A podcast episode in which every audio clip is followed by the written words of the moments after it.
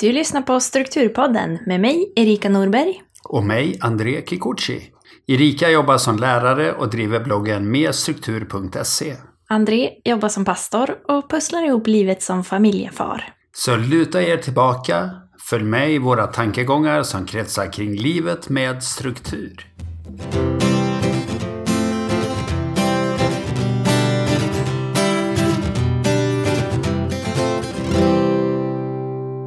I dagens avsnitt ska vi prata ovanor och hur man blir av med dem. Välkommen hit André! Tack! Alltså, jag brukar ju säga när jag inleder programmet att nu ska vi prata om något som berör oss alla, men det gör vi ju idag igen. Ovanor. Ja, som vanligt. Och brukar jag slarva eller sluta med mina strukturordningar, då kommer ju ovanorna oerhört snabbt. Men det är ju så. Jag har läst någon gång att man eh, om man börjar bli stressad eller må dåligt eller något, då faller man tillbaks på sina vanor. Oavsett om det är goda vanor eller dåliga vanor så faller man tillbaks till standardrutinen. Eh, så därför är det så bra att jobba med sina vanor. Så att det man faller tillbaks på är något som är bra för en. Man faller ju inte lika långt tillbaka om man har en grundstruktur.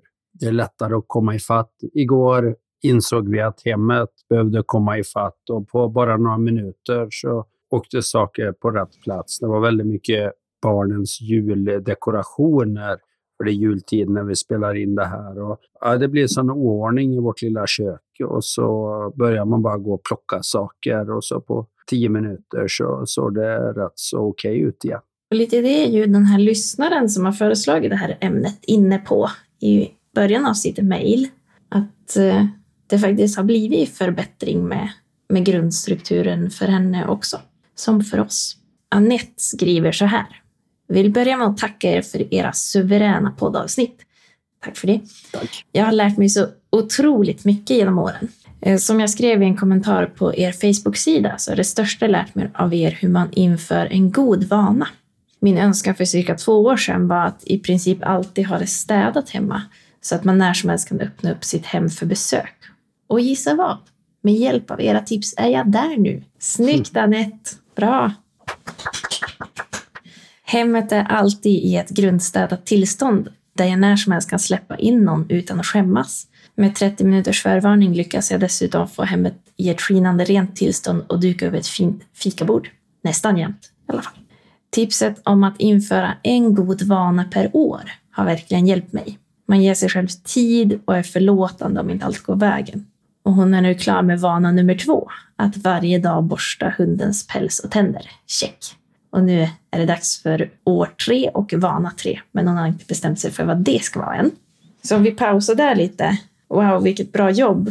Och vilken bra påminnelse om det där att en vana per år. Att det kan ta tid och det borde få ta tid om det verkligen ska sätta sig.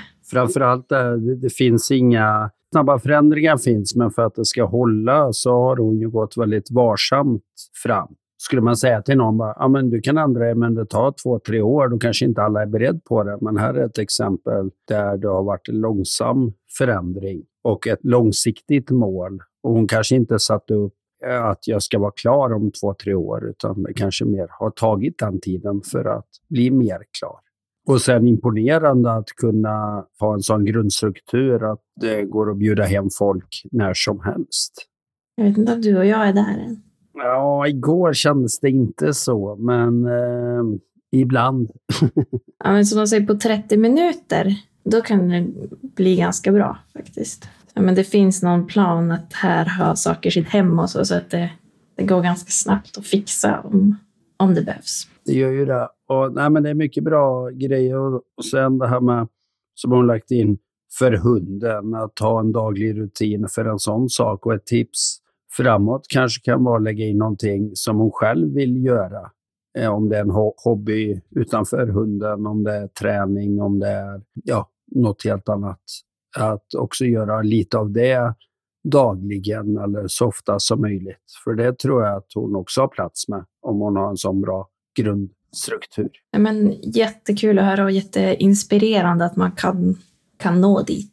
Men sen kommer då med en eh, fråga eller ett förslag på ett avsnitt och det har vi tagit till oss att vi gör ett avsnitt om det idag. Ja, om vanor och ovanor. Eller mest om ovanor egentligen. kanske. Ja, vi har ju pratat vanor förut, så det finns ju tidigare avsnitt från oss att lyssna på om det. Men då är det de där ovanorna. Hon skriver så här. Vi har ju även dåliga vanor. Hur blir jag av med en vana? Jag för min del kämpar med att gå ner i vikt. Jag motionerar och äter i det stora hela bra fram till kvällen. Då åker både chipsskålen, favoritchokladen och vinet fram. I vissa perioder är jag bra på att begränsa. Bara ta 100 gram chips, fyra bitar choklad och ett glas vin. Men sen kommer det perioder där det fullständigt urartar. Det liknar nästan hetsätning. Jag mår illa men trycker i mig ännu mer. Jag har fått så många goda råd men inget verkar hjälpa riktigt. Att inte ha något hemma är ju ett sätt. Men rätt som det är så tar suget över och jag slänger mig in i bilen och handlar ostbågar. För det mesta är det dock en liten röst som säger framåt kvällskvisten. Du har redan ätit dåligt hela veckan. En dag mer eller mindre spelar ingen roll. Jag har fått tips om att tala med en terapeut, att minska på stressen, hitta något att göra, hitta mindre att göra. Ja, listan är lång, men jag känner inte riktigt att något har hjälpt. Jag tror snarare att det handlar om en dålig vana. Jag har försökt tänka på samma sätt som med goda vanor. Ge mig ett års tid att bli av med den. Men hur? Ersätta den med en annan vana? Jag har gjort halvdana försök, men det går så där. Trillar ofta dit i alla fall. Och siffrorna på vågen blir allt högre, självaktningen, självmedkänslan mindre. Testar nu tekniken med att se mig som någon som äter bra och tränar bra. Intala mig att jag är en som äter bra och motionerar regelbundet. Det funkar sådär. Så här är det alltså. Lite idéer till nya avsnitt eller om ni vill tipsa om liknande avsnitt ni redan gjort. Det finns ju jättemånga tankar om det här, men just att man kommer till en punkt där man känner ja, men jag har haft så dåliga vanor tidigare under veckan så jag kan lika gärna fortsätta. Det är en konst att kunna bryta det tankesättet. Sen verkar hon ju fått många av de klassiska tipsen att inte ha saker hemma och så där.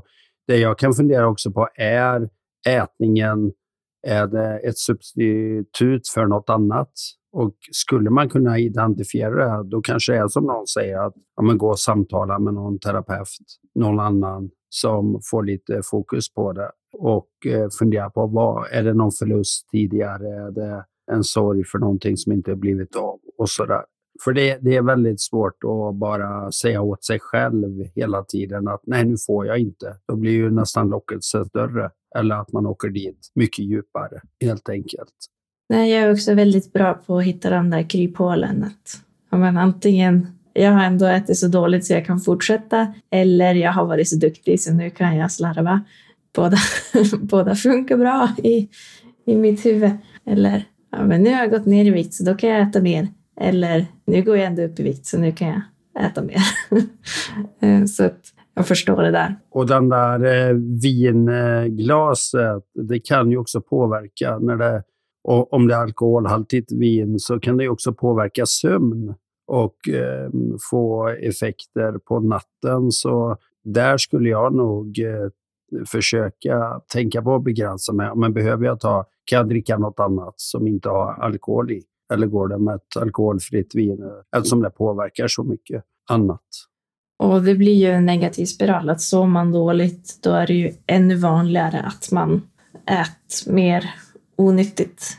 Kanske man är trött och man vill ha det här snabba sockret och så blir det bara mer och mer så. Och att äta en massa på kvällen kan man ju också sova dåligt av. Precis, och jag tänkte på det här. För mig hjälper det att jag äter det jag häller upp. Tar jag en stor godisskål, då äter jag upp allt det där väldigt snabbt. Tar jag en mindre så äter jag det och sen behöver jag inte gå och hämta mer bara för att jag tog en liten skål. Så det kan ju också vara ett tips. Eller säg, tänk jag också vända på det där. Istället för att säga jag får bara äta 100 gram choklad, så kan man säga jag får äta 100 gram choklad som en belöning istället för en begränsning. Eller 50 gram eller 200 gram eller vad man nu vill äta. Men jag tror att det här beror ganska mycket på ens personlighet också. En del funkar det jättebra för att, att begränsa sådär. Jag får äta den här skålen och så äter man den och så kan man stoppa där. Och för en del är det mycket lättare att jag äter inte chips. Eller alltså att bara helt ta bort det från sitt liv och inte överväga det som ett alternativ. Gretchen Rubin kommer jag ofta tillbaks till och hon kallar om man är en abstainer, alltså en som avstår helt, eller en moderator som man begränsar till viss del. Så där är lite olika vad man tycker funkar, så det kan man ju testa lite. Att funkar det för mig att ta bort det helt så är ju det smidigt. Och funkar det dåligt att då, då blir jag bara så frustrerad över den begränsningen så då strunta i den. Då får man välja något annat. Sen kan det också bero på vad är det för vana. Är det äta mindre choklad eller är det sluta röka? Det är ju lite andra, olika typer av beroendeframkallande i sig då. Och eh, att kunna byta ut, säga att ja, men jag kan byta ut 50 procent, jag har tagit fram så här mycket, skulle jag kunna byta ut någonting mot ja, men om frukt också innehåller socker, är det socker jag behöver? Skulle äppleskivor eller banan eller något, en frukt jag tycker är god, det finns ingen anledning att ta någon frukt man inte tycker om. Då har man kanske plötsligt minskat på 30 eller 50 procent av det farligare sockret och ersatt det med bra socker. Eller behöver jag göra något radikalt annorlunda? Istället för att bli sittande så behöver jag gå ut och ta en promenad. Eller vad det är. Eller jag behöver ringa någon varje gång jag tänker, alltså hitta nycklar som är något helt annorlunda. Men inte att stå där själv. Det är väl det som är utmaningen. Själv är man inte så stark. Ett annat eh, förslag som, som jag tycker är ganska bra är att man har planerade undantag. Att man har bestämt att ja, men då får jag. Och då kanske det är lättare att hålla ut fram till det. Om det är på semestern eller när man är hemma hos någon annan eller en dag på helgen eller 80 procent av tiden följa min plan och 20 procent så får jag göra undantag från det. Och eh, lite som eh, vi som har barn och man pratar lite lördagsgodis, då blir det ju kanske på torsdag, onsdag och torsdag att de får någonting att se fram emot. Nej, ni får inte det, men ni får på lördag. Och då um, kan det också vara ett sätt att försöka begränsa sig till en viss dag eller ett visst undantag då i det här fallet. Idag får jag. Och har man barn då kan man ju tänka det som att ja, men jag är en förebild för dem nu. Att för deras skull så ska jag visa att jag också kan ta bara på lördag. Det kan ju också hjälpa en att ha den där yttre faktorn som håller en lite ansvarig. Ett annat tips är när suget kommer, vänta en kvart och se om det är kvar. Distrahera det med någonting annat i en kvart. Så försvinner ganska ofta suget bara då. Här har jag märkt att träning, det kan ju vara att man går ut och gå och springa eller bara göra några armhävningar eller hoppa på stället. Eh, för mig försvinner mycket av kaffebehovet. Det kan jag skjuta på på det sättet. Så en kvart är bra. Men stå inte och titta på den där godisskålen ja. i en kvart, för då, då blir det nog svårt. Ja, precis. Byt miljö, byt fokus. Gå en promenad. Är du på jobbet och vill ha en bulle på eftermiddagen, men gå ett varv runt kontoret eller gå och prata med en kollega eller något istället. Eller titta på en Youtube-video eller någonting. Och så förhoppningsvis har du glömt att det ens var ett sug. Och är det kvar då får du avgöra då, då om det är värt det eller vad det är du behöver egentligen. Och i all förändringsarbete så krävs ju att man identifierar några nycklar som fungerar för dig. Och så tar du en sån nyckel och provar. Och en annan gång är det en annan nyckel. Men vet du inte nycklarna, då, då är det ganska krångligt. Och det är det man kan behöva hjälp med och i samtala. Identifiera dessa nycklar. Och hon tar ju upp en del bra tips, Anette, som hon har fått som, som ibland funkar. Men försök göra det så krångligt som möjligt. Till exempel att inte köpa hem saker. Då är det ju en lite högre tröskel. Jag har haft också i perioder att nu i tre månader så köper jag inte chips, godis, kakor, sådana saker. Då har jag kunnat ganska bra ignorera det på affären. Att, ja, men det är inget alternativ, så att jag, jag struntar i det. Ja, men då har jag haft att det kan vara okej att baka något eget hemma eller eh, göra popcorn hemma själv i kastrullen. Men inte köpa hem något. Och det funkar. Men, men jag är en sån här som jag har svårt att säga att livet ut ska det vara så här. Men under en begränsad period kan det gå bra. Men sen gäller det ju då att, att det inte blir hetsätning efter det då. Eller att man, ja men då kanske man har ett planerat undantag på en vecka och sen ha en till sån där period. Jag hörde någon som eh, hade ekonomin som motivator och att varje gång eh, de tänkte, då var det om rökning, att jag sätter in vad nu en cigarett kostar eller ett cigarettpaket. Jag sätter in det på ett sparkonto eller för över hur det är. Och, så och då var det mycket lättare att låta bli. Och det kanske man kan göra även på godis och eh, saker man, som egentligen är ja, men onödigt. Att, ja, om ekonomin är en bra motivator så prova det. Eller hitta en annan motivationsgrej så att du ganska snabbt ser resultat eller vet att på ett år så är det, ja, slutar jag röka så är det så här många tusen eller halverar jag det här. Ja, men det har också varit en stor motivator för mig i perioder, speciellt som fattig student. Att, men ska jag lägga så här mycket, så här stor procent av min lilla inkomst på, på något sånt här? Det är det inte värt. Och går jag ut och äter tio gånger så är det 1200 spänn kanske. Kan jag minska det på något sätt och lägga det på något annat? Eller vad man nu vill. Eller att jag sparar in på mitt eget för att kunna gå ut och äta med kollegor plötsligt. Eftersom det kostar 120 kronor för en lunch numera. Och något långsiktigt mål tänkte jag på det här med om det är, har man ett sånt beteende stötvis att man kanske ja, men äter onödigt eller något så finns, sitter det ju ofta ihop med att man har ett stötvis beteende i mycket annat. Och skulle man kunna ha ett långsiktigt mål att om ett år ska jag, om det är att man tränar, om då ska jag nå det här resultatet.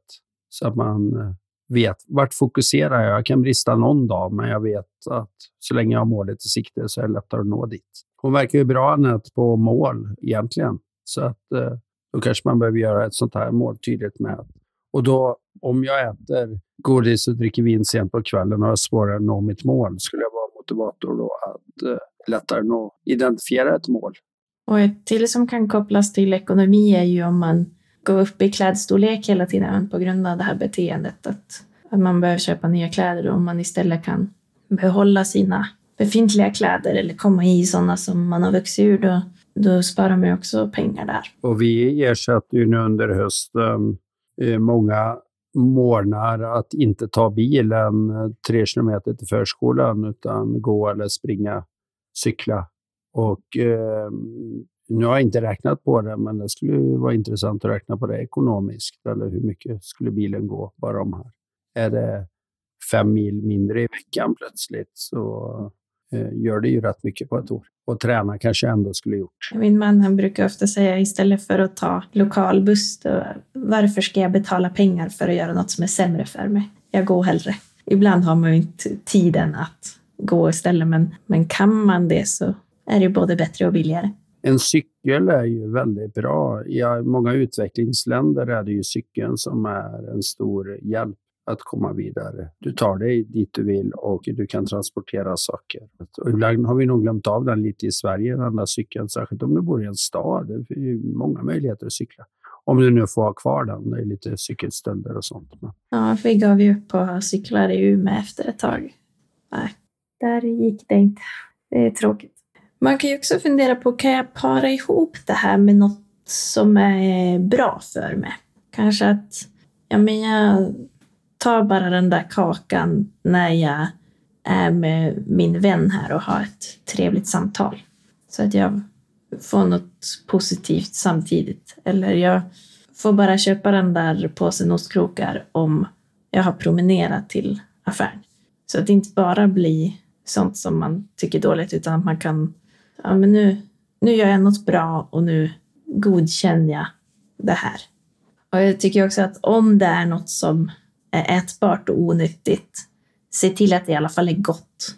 För ibland fastnar man ju och bara ja, men, ta alla sorters kakor och äta allt, även om man inte tycker att det är så gott egentligen. Så att man kan ju fundera på vad det här vill jag faktiskt äta och så njuta av det. Och så kanske mindre risk att det blir den här känslan av att nu har jag hetsätit och proppat i mig för mycket. Så den försöker jag träna på. Och likadant, försök att kanske när du vill äta någonting, koppla det till en annan måltid. Ja, men det är snart middag eller det är snart lunch eller inte före frukost eller något. Så då kan också behovet minska. Du är inte lika hungrig eller sugen på något. Men något som jag har läst och som eh, jag också har använt själv, som verkar vara väldigt bra, är att planera i förväg vad man ska göra om den här frestelsen kom. Om du där på kvällen börjar bli sugen på något vad ska du göra då? Eller i en bok som jag läst, då var det patienter som hade opererat höften. Att de visste att, att det skulle gå bättre med att komma tillbaks efter operationen om de promenerade. Men vad gör de då om det regnar så att de inte vill gå ut? Eller vad gör de om det börjar göra ont? Att de som hade tänkt ut en plan för det, de lyckades mycket bättre. Så att vad kan du göra då? Kan du gå en promenad eller se en video eller ringa en vän eller göra några upphopp? Vad kan du göra istället? Vi tar ju så lätt den enkla vägen, människor. Och något som har hjälpt mig mycket är ju att inte tänka efter så mycket. Alltså står jag och tittar ut och funderar på ska jag gå ut idag? Men då, då blir det ganska snabbt dåligt väder och regnigt och blåsigt. Och, men kommer jag ut så märker jag att det här gick ju bra. Och lite att det verkar ju vara andra i vårt samhälle som är ute. Då borde jag också kunna ta mig ut. Och något som jag tipsar många det är ju att ha rutiner på dagen. Till exempel gå upp på morgonen eller förmiddagen. Se till att du kommer upp ur sängen. Se till att du äter och se till att du pratar eller möter någon annan människa på något sätt. Det brukar hjälpa många. Gretchen Rubin pratar ju om att det är vissa alltså, så grundvanor som hjälper alla de andra vanorna. Om man tränar till exempel är en av de vanorna. Att har man igång det så är man mycket bättre på alla andra vanor. Och en del i det tror hon är att man känner att man har lyckats få till en rutin, att man kan styra sig själv en del, har fått till något som funkar. Och sen träning ger ju så mycket bra på alla möjliga sätt också. Eh, så det bidrar ju. Men också äta rätt och sådär. Att äta rätt men äta varierat. Det ger mycket för alla de andra vanorna. Så att om man kan börja där och sätta en grund så brukar det hjälpa. Sen hade jag en kollega som eh, slutade snusa efter att ha gjort det sedan tonåren. Han hade försökt sluta flera gånger. Han Hade som kommit fram till att nej, jag kommer att snusa hela livet. Det går inte att, att sluta.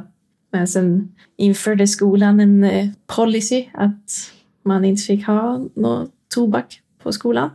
Först var han sur över det, att jag har försökt, det går inte. Och sen eh, bestämde han sig att träna istället för att snusa. Att han hade en träningscykel hemma, tror jag. Och kanske en ute också när det blev sommar. Men han, han började hårdträna på cykel varje gång han kände suget. Och det gick väldigt bra för honom att sluta. Jag tror att det var min ingifta moster som slutade röka. Hon har rökt väldigt mycket under lång tid och så om det var i samband med något barn. Det var någonting som gjorde att jag måste sluta och hon slutade över en natt. Och hon är ett levande bevis på att det går. Sen är det inte lätt. Det är inte självklart och det är inte likadant för alla, men att ibland kan man bestämma sig. Och jag tycker att ni som blir gravida och slutar snusa eller röka därför, börja inte om efter. För ni har fått ut det ur systemet. Ta chansen nu att släppa. För det är ju väldigt vanligt att just det gör att det går knäppa om helt. Alla fixar det inte, men, men för många så är det ju så. Och jag hörde någon mamma till en kompis till mig på mellanstadiet, jag hörde henne prata med en annan mamma då, att Ja, jag slutade ju snusa när jag var gravid och sen började jag bara igen när jag var klar. Varför gjorde jag det? Ja. Så att, har ni väl fått den pausen så ta vara på den. Jag har ju nördat in mig en del på det här med vanor så jag har läst lite, lite böcker om det. De som, som jag rekommenderar framförallt är Better than before av Gretchen Rubin. Det finns en sammanfattning av de tipsen på min blogg. För jag tror inte att den boken har kommit på svenska än. Tyvärr. Jag bara igen när jag var klar. Varför gjorde jag det? Ja. Så att, har ni väl fått den pausen så ta vara på den. Jag har ju nördat in mig en del på det här med vanor så jag har läst lite, lite böcker om det. De som, som jag rekommenderar framförallt är Better than before av Gretchen Rubin. Det finns en sammanfattning av de tipsen på min blogg. För jag tror inte att den boken har kommit på svenska än. Tyvärr. Den är jättebra tycker jag. Om ni går in på merstruktur.se och söker på strategier, då får ni fram den. Men jag kan länka till den här också. Men den är en och den andra är Vanans makt, tror jag den heter på svenska, av Charles Duhigg. Och han ger massa berättelser med folk som har ändrat en vana på något vis i alla möjliga sammanhang. Eh, hur, hur de som jobbar med reklam har fått folk att ändra ett beteende för att använda deras produkt och lite hur folk privat har påverkats av vanor. Så. Men han har fyra steg på hur man gör för att ändra en vana. Och så första steget är att identifiera beteendet. Och det är alltså vanan du gör då. Om det är något bra eller dåligt eller neutralt. Ja, men du sätter vid tvn och så fastnar du där. Eller ät en kaka eller ta fram mobiltelefonen. Eller något bra som att du stiger upp på morgonen. Eller ta på dig bilbältet när du sitter i bilen. Eller gå ut med hunden. Eller tvätta händerna när du har varit på toa. Ja, men det är som beteendet. Så vad är det du gör? Identifiera det. Och sen får man experimentera med olika belöningar för det. För att ja, men om, om man vill äta något på kvällen eller eftermiddagen på jobbet är ofta en jobbig tid för mig. Att är det för att jag är hungrig? Eller är det för att det ger en paus från jobbet? Eller vad är det jag vill få ut av det här? Om man experimenterar sig fram att okej, okay, jag vill äta en bulle. Om det är för att jag är hungrig, då kan jag äta en banan istället. Jag testar om det funkar. Om det funkar, ja men då jag kan byta ut det mot en banan framöver. Eller om ja, men det var en paus från jobbet. Jag kan prova att gå ett varv runt skolan, kan jag göra på mitt jobb. Ja, men funkar det? Ja, men då var det bara pausen jag var ute efter. Så då hittade jag en belöning som ger pausen. Jag har ibland skrivit upp saker som ska göras, men som är mer i rörelse. Vi säger ja, men, byta en lampa eller i mitt fall som pastor, nu var det sätta upp en julkrubba. Det kan jag göra även om jag är trött. Det kan jag göra på en eftermiddag istället för klockan nio på morgonen när jag som piggast och borde syssla med mer administrativa saker. Eller kanske lägga ett hembesök när jag ändå ska fika och lägga det då på eftermiddagen istället för förmiddagen. För förmiddagen kan jag få gjort, inte viktigare saker, men också viktiga saker. Men som kräver en annan typ av eh, mentalitet. Precis. Städa mitt skrivbord har jag. Det är en sån där grej jag kanske inte har varje vecka, men då och då. Men det ligger alltid på eftermiddag. Jag brukar säga om jag har papper som ska kopieras. Ja, men det är också en så här eftermiddagsgrej för mig när jag börjar eh, tappa skärpan lite. Och bedöma uppsatser gör jag hellre på förmiddagen. Och försöka hitta dig inom din yrke. Det, det beror helt på vad du har för yrke, men man känner ju sig själv väldigt bra och vet när man presterar och inte. Men alltså man identifierar beteendet. Vad är vanan som, som jag kanske vill ändra på? Då? Och så experimenterar man med belöningar för att ta reda på vad var det egentligen jag var ute efter här? Och är det jag menar, att man vill äta något gott på kvällen, kan du byta ut det mot något annat som ger en härlig känsla av att kanske av att du skämmer bort dig själv? Kan du ta ett bad istället? Eller någonting sånt som är att du ger dig själv något härligt mysigt, men som, som du kanske kände bättre av efteråt. Och sen då hitta, vad är det för signal som sätter igång den här vanan? Att han föreslår i boken där att ja, men skriv ner vad är klockan? Är det att du kände hungrig? Är det att du kände uttråkad? Är det att en klocka ring och då får den här känslan att du ska göra det här? Eller är det när du ser en viss person eller är på en viss plats? Vad är det som sätter igång den här känslan? Är det när du kom till tv-soffan? Eller är det när klockan blir sju? Eller vad är det för något som är signalen som får dig att tänka att nu ska jag göra det här. Och sen då ta fram en plan för vad gör jag när jag känner den där signalen eller när klockan blir så här mycket. Eller om du vet att klockan sju blir du alltid chokladsugen, kan du då fem i sju gå en promenad istället? Och komma ifrån den där. Eller är det en plats? Jag hörde om en, det var en gata och en butik som satte igång de där tankarna som blev som en frestelse. Och då var, gjorde den personen det så enkelt att om jag tar gatan bredvid. Smart. Och det löste hela situationen. Så att eh, hitta ett substitut som ändå inte alltid behöver vara något totalt annorlunda. Utan För personen behövde gå den vägen i vilket fall. Men det fanns en gata bredvid.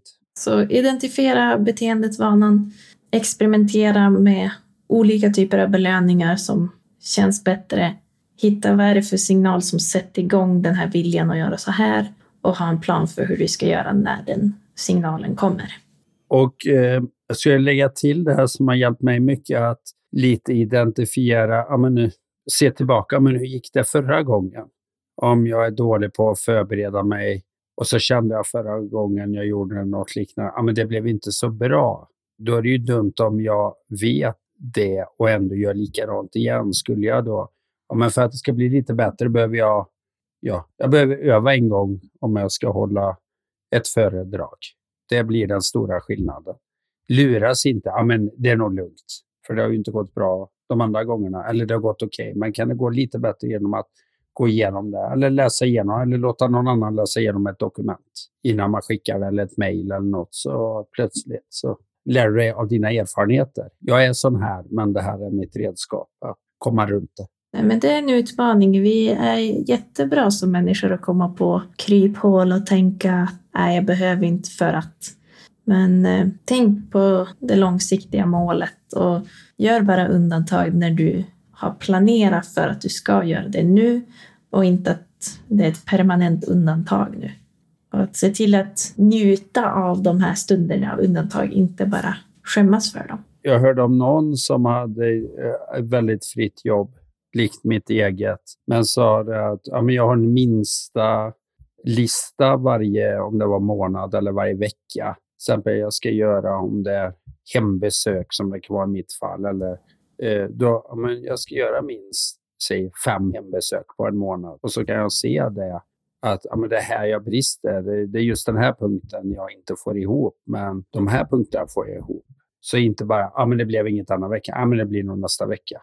Och det är ganska stor chans att det inte blir. Men på en månad ska jag ta mig igenom den här listan. Och det kan ju vara både i jobbet och privat hemma. Och då kanske det är bättre om man har, om jag ska städa fyra gånger i månaden, säger vi.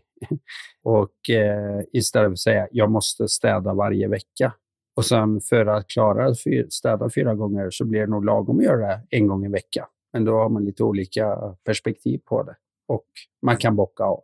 Och om ni som lyssnar har fler förslag på hur man kan bli av med en dålig ovana så får ni jättegärna höra av er. Antingen till hej strukturpodden.se eller i vår Facebookgrupp som heter Strukturpodden. Och skicka gärna sådana här trevliga mejl som Anette eh, skrev om saker som har gått bra, kanske lärt sig någonting från oss eller någon annan och tips på nya program. Det är jätteroligt att höra. Ja, verkligen.